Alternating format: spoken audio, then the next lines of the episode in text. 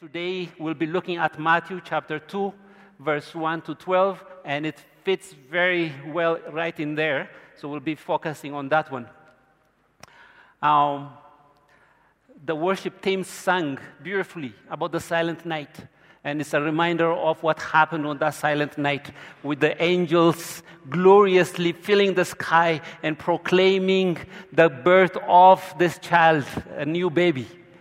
And that was a glorious one. The passage that we'll be looking at today is another one, another one of God's revelation. The revelation that He performed, revealing the birth of the King of Kings. But this time, revealed not to the Jewish uh, shepherds, but revealed to the Magi, people, men who are who lived far in the east, about 2,000 kilometers away from Jerusalem. And so we'll be looking from, from that text. So, as for the reading of the word, may I ask us to stand as we read the word of God. This will be Matthew chapter 2, verse 1 to 12. After Jesus was born in Bethlehem in Judea, during the time of King Herod, Magi from the east came to Jerusalem, and they asked, Where is the one who has been born king of the Jews? We saw his star when it rose and have come to worship him. When King Herod heard this, he was disturbed, and all Jerusalem with him. When he had called together all the people's chief priests and teachers of the law, he asked them where the Messiah was to be born. In Bethlehem, in Judea, they replied, For this is what the prophet has written. But you, Bethlehem, in the land of Judah, are by no means least among the rulers of Judah. For out of you will come a ruler who will shepherd my people, Israel. Then Herod called the Magi secretly and found out from them the exact time the star had, up, had appeared. He sent them to Bethlehem and said, Go and search carefully for the child. As soon as you find him, report to me, so that I too may go and worship him. After they had heard the king, they went on their way, and the star they had seen when it rose went ahead of them until it stopped over the place where the child was. When they saw the star, they were overjoyed. On coming to the house, they saw the child with his mother, Mary, and they bowed down and worshiped him. Then they opened their treasures and presented him with gifts of gold, frankincense, and myrrh. And having been warned in a dream not to go back to Herod, they returned to their country by another route. Let us pray. God our Father, we thank you once again that you have given us this privilege to sit at your feet and hear from your word. I want to thank you for all of us who have come here this morning. Thank you that you have privileged us to do that. And I would like to pray for those who are not, were not able to come here for a number of reasons. Maybe even with the sickness, with COVID and other things. We pray, Father God, that your presence would be with each one of them and their families. Ask for your blessing on each one of them. For those who need healing, we pray that you would put your healing hands on them. Those who need to be strengthened and comforted, we pray that you would do exactly that for them. And we pray for our pastor, Pastor Steve, Father God. Father, we pray that you would be with him and his family at this time of celebrating Christ together as a family. Ask for your blessing on them. So I pray and ask that you would be present with them. And we commit this time into your hand and invite you to be present with us here and take all the glory in everything we do. For we pray this in Jesus' name. Amen. You may be seated, please.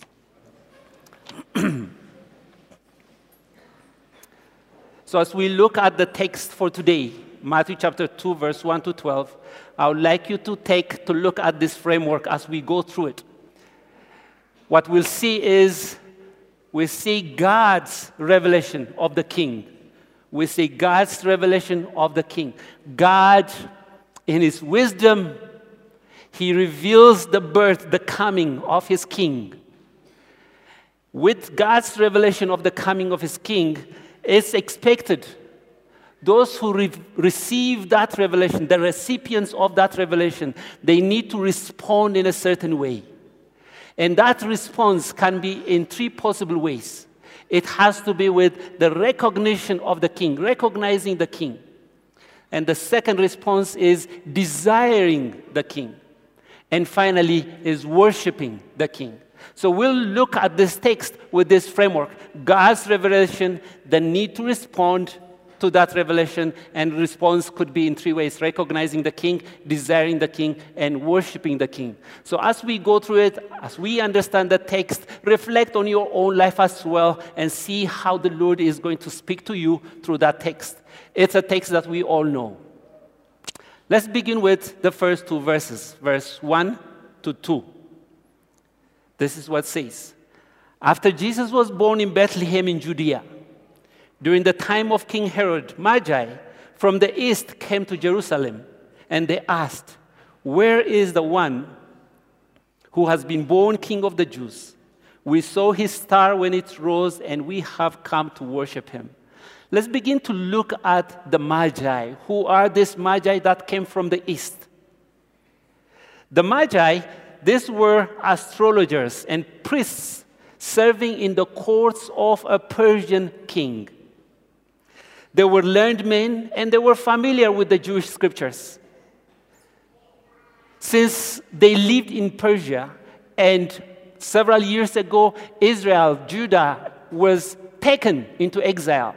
They lived in Persia, and a number of them returned back home after the exile. But there were so many of them that remained in Persia. Now, these people, the Jewish people that have settled there, of course, they had their scriptures, Jewish scriptures. And the Magi, being the learned people, the priests serving in the courts, they were familiar. They were familiar with the Jewish scriptures.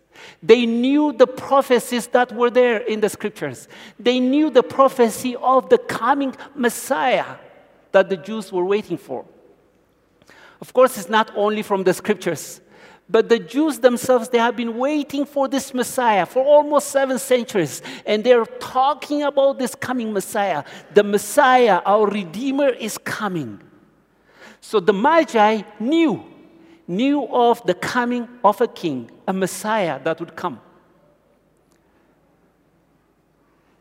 And it's in the midst of this that God, in His sovereign way, He brings forth, He sends forth the star and this being the astrologers who read the stars, they saw this unique star. We don't know what kind of star it is. People explain it in different ways, but it is a star that God placed out there in some way. And when they saw the star, they were able to make the link. Again, we don't know how they would be able to make the link between that star and what they knew about the king of the Jews the promised Messiah. But they know that the King of the Jews is born. They saw the star and they knew the King is born. Now, this is God's miraculous way of doing it. Miraculously, He revealed in His wisdom, He chose to reveal this truth to this Magi who had no relationship with the Jewish culture, with, with the Jewish God, Yahweh, but God chose to reveal this to them. They saw it and knew the birth of the king. Now, seeing that, they didn't just say, Oh, yeah, there's a king that's born, born somewhere far out there. And they didn't just continue with life as it was. But instead, they had this desire within them that they needed to go. They needed to go see this king. Not just see the king, go and worship the king. Now, I don't know how many of you would say, if you hear a king is born somewhere far out there, if you hear it, if you would feel like, I need to go. Would you feel the urge to do it? We won't. Why then would these people be urged to do it? Except God has shown them that this king is no ordinary king. And he has placed within them the desire to see the king. And so they begin making that preparation, preparing to travel the 2,000 kilometers to see the king. Now, when they came, they came within the context. In what context did they come? The scripture tells us in verse 1, it says, they came after Jesus was born. in Bethlehem in Judea. That means they didn't come to the manger necessarily. They didn't come on the night Jesus was born. They came after Jesus was already he was born. And so it was after few weeks have passed since Jesus was born. But then Matthew adds to us also that he, after Jesus was born in Bethlehem, Judea, he could have just said, after Jesus was born, while King Herod was king. But instead, he says, after Jesus was born in Bethlehem in Judea, because he wants us to see, he wants the readers to see, Jesus comes from the lineage of David, from David's kingdom, from the David's line. So he, he shows us that Jesus is no unique king. He is one from the line of King David. The second thing we see is he came, they came, the Magi came at the time when Herod was the king. Herod, what kind of man was he? Who is Herod? Herod is a non Jew person. He was appointed to that place as a king by the Romans. When the Romans came and conquered all Palestine, which included Israel and Samaria, the, the, the Romans, they take Herod and they made him the king so that he would he would do the task, he would do the work, he would do the, the bidding of the, the Romans. So he is there to perform the things that are pleasing to the Romans. Therefore, he subdues the people keeping them quiet so that they will not be a headache to Romans. They would, he would collect the tax and send it to the Romans. And therefore, you can imagine King Herod was not very favorite among the people. He was not favored among the people. But not only that, he knows that he did not rightfully belong on that throne. He knows he did not deserve that place. He was just put there. And therefore, he was very insecure. He was insecure about his position. And with insecurity, he becomes a ruthless person who has murdered lots of people. People are afraid of him. In fact, we're told he killed his favorite wife. He killed two of her children. He killed his eldest son. He killed many others, uncles, and all that. So he's known for that kind of person who's so insecure, and because of insecurity, he would kill and murder anyone who would be a threat to his rule, to his position. Now, it is in this context that the Magi come. And they come to Jerusalem and they come to him. And what do they say to him? They say, where is this child that is born king of the Jews? We saw his star and we have come to worship him. Now you would think, how would he respond to this? Herod, who is insecure about his position, who would have killed anyone who would threaten his position, how would he take this news? These people who are coming saying to him, We have come to worship the king of the Jews. The king of the Jews is born. Now, I'm actually impressed. I'm impressed with King Herod. I'm impressed that he was able to contain his anger that is boiling within him because we don't see him calling the guards and saying, execute them, kill them. Because that's what you would expect. And that's probably what he would have done. But that's not what he did here. Let's see what he does. Let's look at verse 3. When King Herod heard this, he was disturbed, and all Jerusalem with him. When he heard the Magi saying that, he was disturbed. Of course. Of course, he would be disturbed because these guys are telling him bad news for him. He's telling, they're telling him, You have another king. So he was disturbed. He didn't want that.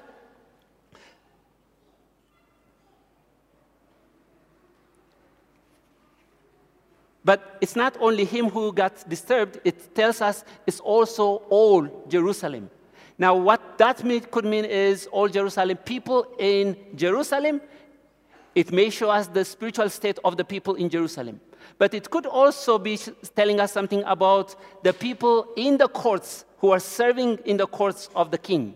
Maybe they are the ones who are also disturbed.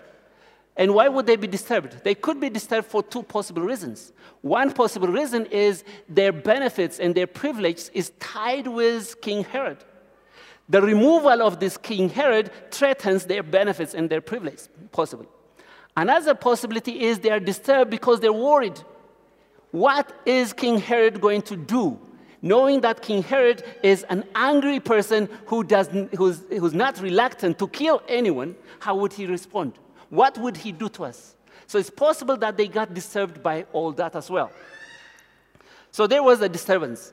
But then they were not only disturbed, let's read the next part there. Right after that one, verse 4 says, When he had called together all the people's chief priests and teachers of the law, he asked them where the Messiah was to be born. Now, notice what he's asking.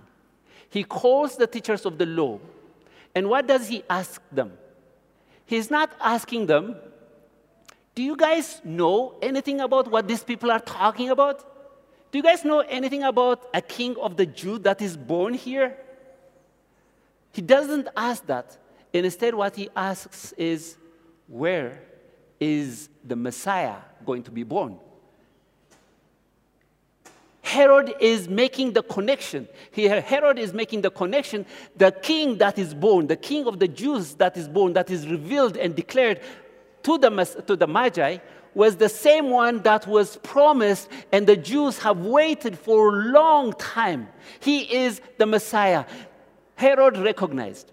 He recognized that that king is the long awaited Messiah.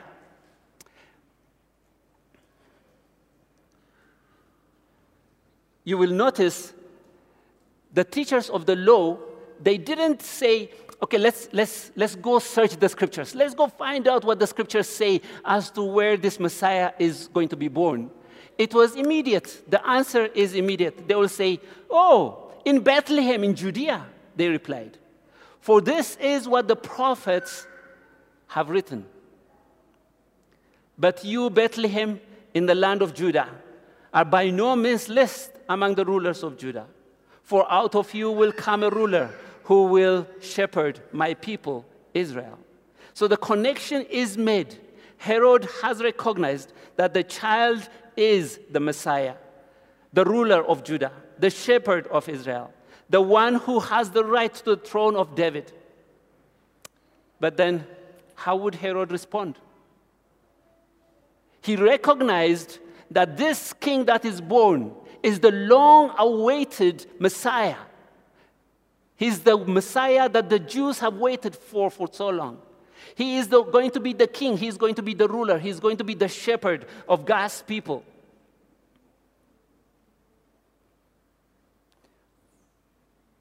Verse 7 Then Herod called the Magi secretly, and he found out from them the exact time the star had appeared. Now, why is he doing that? He's trying to find out, he's thinking in his mind how he's going to destroy this child that's born. And so he asked them, Show, tell me, when is the first time you saw the star? And in his head, he's making that calculation. And then he sent them to Bethlehem and said, Go and search carefully for the child. As soon as you find him, report to me, so that I too may go and worship him. Now, you notice that the, the Magi, they've traveled thousands of kilometers to come to Jerusalem because they have heard, they have seen from God that there is the King of the Jews that's born.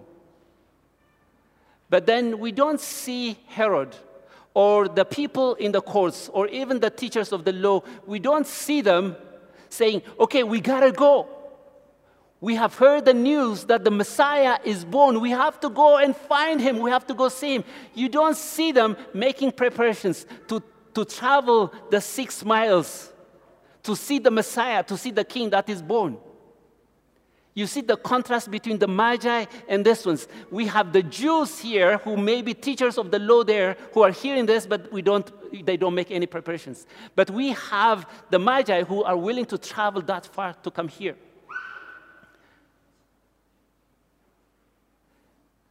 So the Magi traveled thousands of kilometers to see the king of the Jews. But we do not see the eagerness of the king Herod or the teachers of the law to go and see the king. We are not told if anyone from among the teachers of the law or anyone in the palace were interested in doing that. It is possible that they did not hear the news from the Magi. We are told that Herod wanted to keep the news a secret, and hence he called the Magi secretly and he tells them to find where the, mag- where the child is born. Now, when, when King Herod comes back to them and says, Okay, the child is born in Bethlehem. He is in Bethlehem. Now go. Go and make a careful search. And where, once you find out where the child is, come back and tell me so that I'll go and worship him. Now, the Magi coming from such a distance, they had no idea as to who Herod actually is. They didn't know that he is a ruthless person who was willing to kill anyone who threatened his, his throne. I don't know if they would have come to him if they knew his character, if they knew he was that kind of a person. So when he says, please go find out and come back so that I can go and worship him, they might be thinking, this is an amazing king. He wants to go and worship another king. Little did they know that he is planning the destruction of the, the, the Christ. And so in verse 9,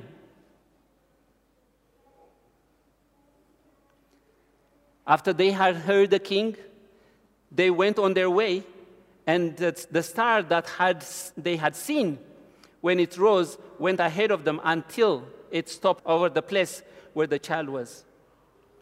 When they saw the star, they were overjoyed. So, something that we see in this part is something about the star.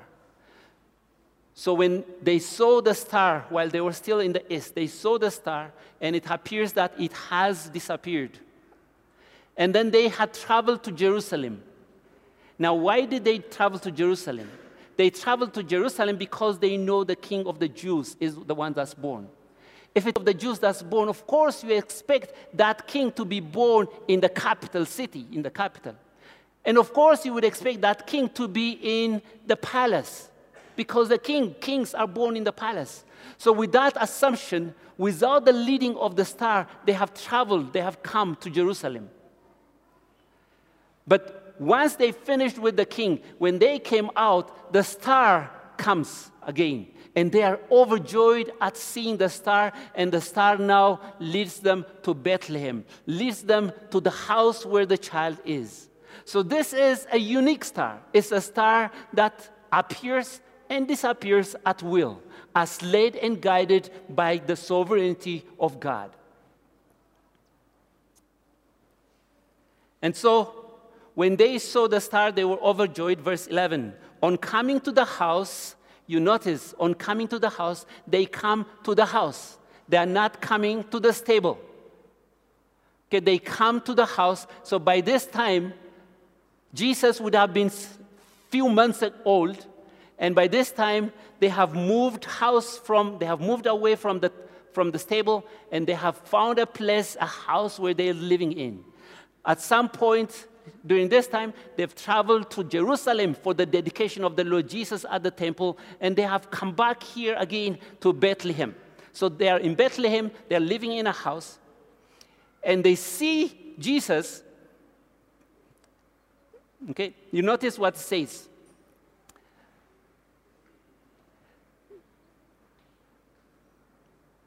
Okay, they come, and what they see is they see a child with his mother Mary.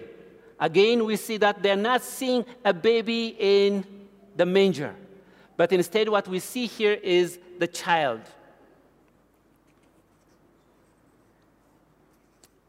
And what do they do? They come to the child and they worship that child. and they take out the, the gifts, and they have three gifts that they're offering this child in worship. That's the gold, frankincense, and myrrh.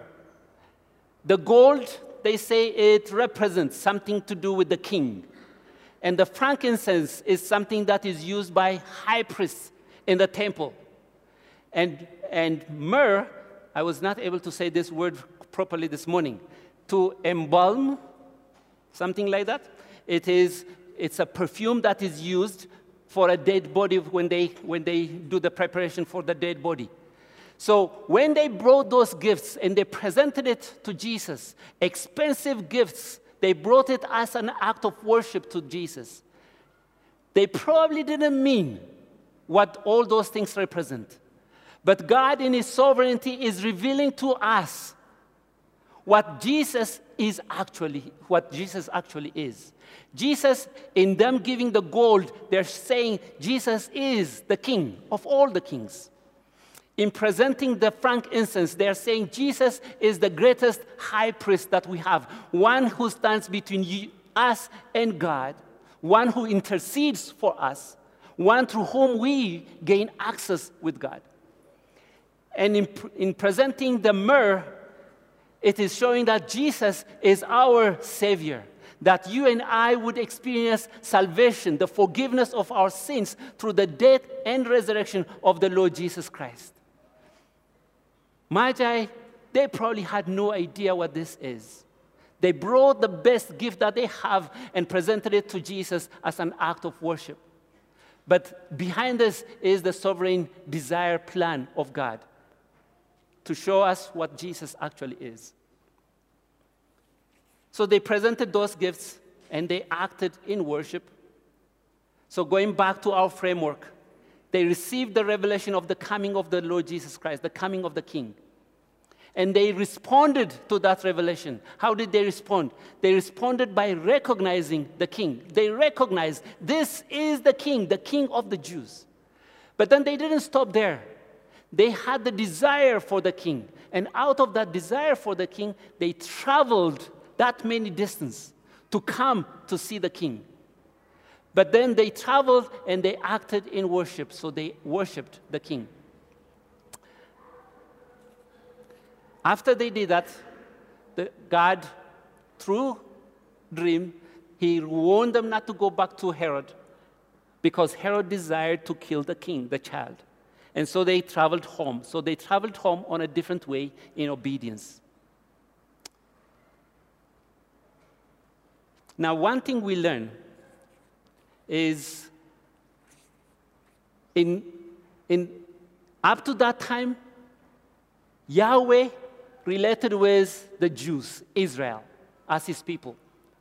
But now we see something new. Now we see that being broadened.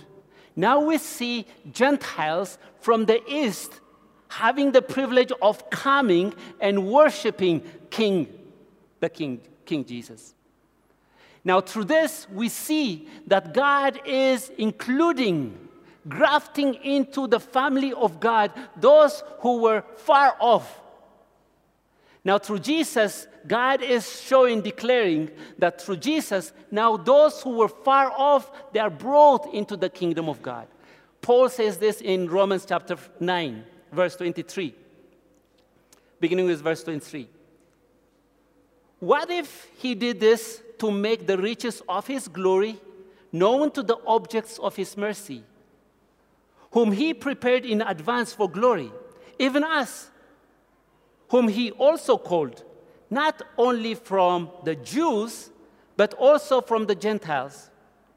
As he says in Hosea, I will call them my people, who are not my people, and I will call her my loved one, who is not my loved one. So through this, he is showing us, he's revealing to us that the kingdom of God has broadened to include all those who were at one time far off from the kingdom of God. But now, through the work of the Lord Jesus Christ, we are brought into God's kingdom. So you and I, who have put our faith in the Lord Jesus Christ, who have chosen to trust him as our king, as our redeemer, as our savior, we are brought into his kingdom. We are members, parts of God's kingdom.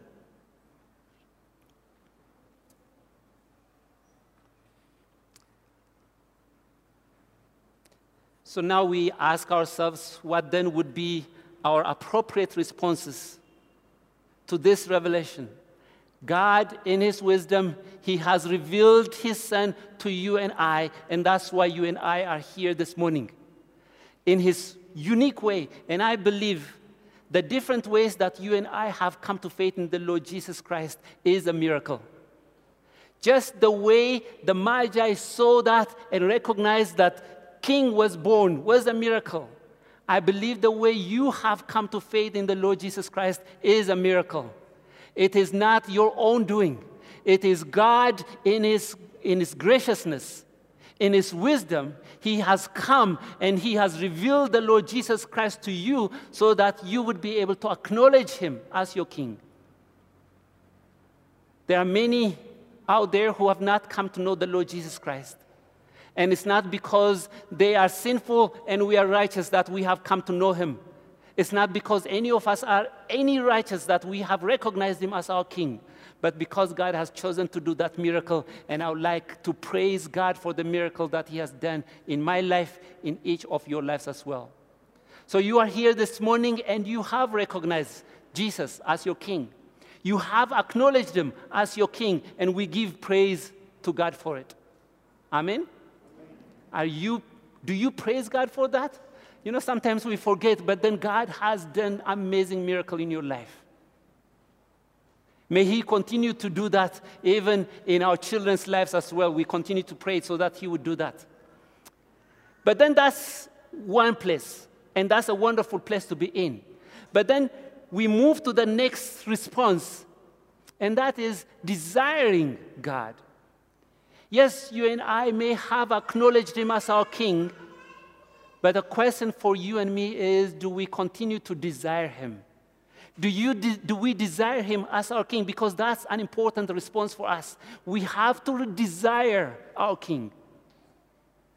Now, unfortunately, these days, life becomes hard, life becomes difficult, and there are so many other desires that come and fill our hearts. And as all those desires come and fill our hearts, the desire for God is one that is driven out. So I wonder if there are many things, things in our lives that are driving out our desire for God and they are replacing our desire for God. So we pause and ask, Yes, I praise you, God, that you have allowed me to know Christ. You have allowed me to acknowledge Him as my King. But then, to what extent am I continuing to desire you? To what extent am I showing the desire of God in my life? Or have I allowed some other things to drive that out? You know, King, King Herod, he did recognize, he did recognize that king was the Messiah. But he had a problem with desiring this Messiah. He didn't want the Messiah to come because he felt the Messiah, that king, will take away my position, will take away my rule, my throne, and therefore I'm going to protect my throne. And in doing that, King Herod ended up being not only pushing Christ, but he ended up being the enemy of Christ. Why? Because he had something that he wanted to protect as his own. Now, it's possible that sometimes we have things that we want to protect.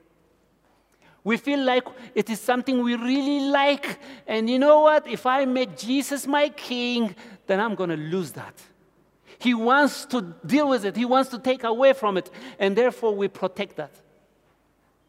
Sometimes those things are sin that we enjoy. And if we surrender that to God, then I will lose that thing or even other things as well. So, is there something that we're holding on to so much that we are keeping Christ at a distance and our desire for Him goes out?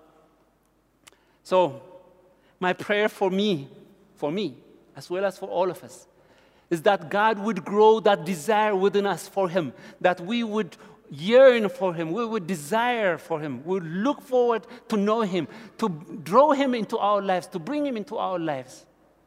But then the third response is the act of worship. The, the Magi, they came and they brought gold and frankincense and myrrh. I don't think we come with gold here or frankincense or myrrh. We don't do that necessarily. But then there would be other ways that you and I would come to worship God. And what we're doing this morning here as we have come together is our act of worship. As we come here, as we sing praises to God with songs, we're worshiping Him. As we give a part of what He has given us, as we do our offerings, we are worshiping Him. As we serve in different position, places here, we are worshiping Him. But then, if that is all our act of worship, then I would say that's not necessarily enough. It should also include the other parts, maybe even our time alone with God. To what extent do we have that time alone with God? To what extent do we protect that to be with Him where we can just speak to God and be able to hear from God? Be able to pour out our hearts, our love for Him. Because that is also our act of worship, the time that we have ourselves alone with Him. But then you know, when you invite people into your house, when you invite people into your house, you will take them into the rooms that is most impressive, right? If you're like me, that's what I do. I don't take you into my bedroom, which is not made up. I take you to the room that I have nicely decorated. Sometimes we seem to be doing, we, I think we tend to do that with God as well we invite Him to a part of our life which seems to be good. I'm doing very well. God, I'm doing very well in my offering, in my gift. I'm generous. See this part, God? Aren't you pleased? But then I keep the way I relate with my life, with my wife here, my marital life, my life in the house, or my, the way I do my work, at jo- my job. And so we keep other things away from God and we just allow God into certain places. So our act of worship is allowing God, inviting God into all, all parts of our lives, allowing Him to rule in those places, saying, God, I give you all this, and I want to worship you in this. So may the Lord help us to open up our places, our hearts, every part of our lives, and, and all of those ones to be our act of worship towards Him. So, the framework God has revealed his Son, the Lord Jesus Christ, as the Savior and Redeemer of our lives. When we have received that, it's expected that you and I would respond. We are listening to it, we hear it from the Word of God. But then we are to respond to it. And how do we respond? My encouragement is for us to respond in three possible ways. One is to recognize Jesus as our King, to recognize Jesus as our Savior, one who has died on the cross on our behalf. The second one is asking the Lord Jesus, God, to give us the desire for Him. And finally, to respond to Him in worship. May the Lord help us to do that. Now, you notice this. Let me say this and then we'll, we'll finish up. When you desire God, you want to worship Him. When you worship Him, when you spend time with Him, then your desire for Him also goes up. These two, they play together. You, you don't have a desire, you don't have a worship life. It will be fake. Your desire and our act of worship, they go hand in hand. So may God grow that for us. Let me pray for us.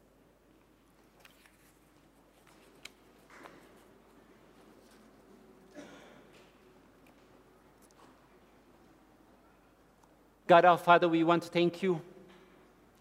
Thank you for your grace that you have poured on each one of us, and you have poured it in abundance. That because of your grace, all of us here, we have come to know you. We have come to acknowledge you as our King, as our Savior, as our Redeemer. And we thank you. And I pray, Father God, if any of us are struggling, struggling with our desire, if there are other things that are driving out the desire for you from our lives, I pray, Holy Spirit, that you would help us. We recognize that your scripture tells apart from you, we can do nothing. We cannot create that desire within us by ourselves. And so we ask God, you would give us a growing desire in our hearts that desires you, that seeks you. I pray, Father God, in every part of our lives, you would enable us to respond to you in worship. If any of us struggle with our time alone, I pray that you'd help us with it, strengthen us with it. If we need people who would come along with us, I pray that you would give us the right person who can come and help us with the walk with you. So we thank you for life have given us in Christ. May we continue to walk in a way that's pleasing and honoring to you as well. If there's anyone here this morning, Father God, who has not come to acknowledge you as King, to acknowledge you as the Savior, Holy Spirit, I pray that you would touch their hearts, especially during this season, a season that reminds us the expression of the greatest love that you have shown to us through, the, through sending your Son, Jesus. I pray that they would see Christ and they will be drawn to you as well. So we thank you and we praise you in Jesus' name. Amen.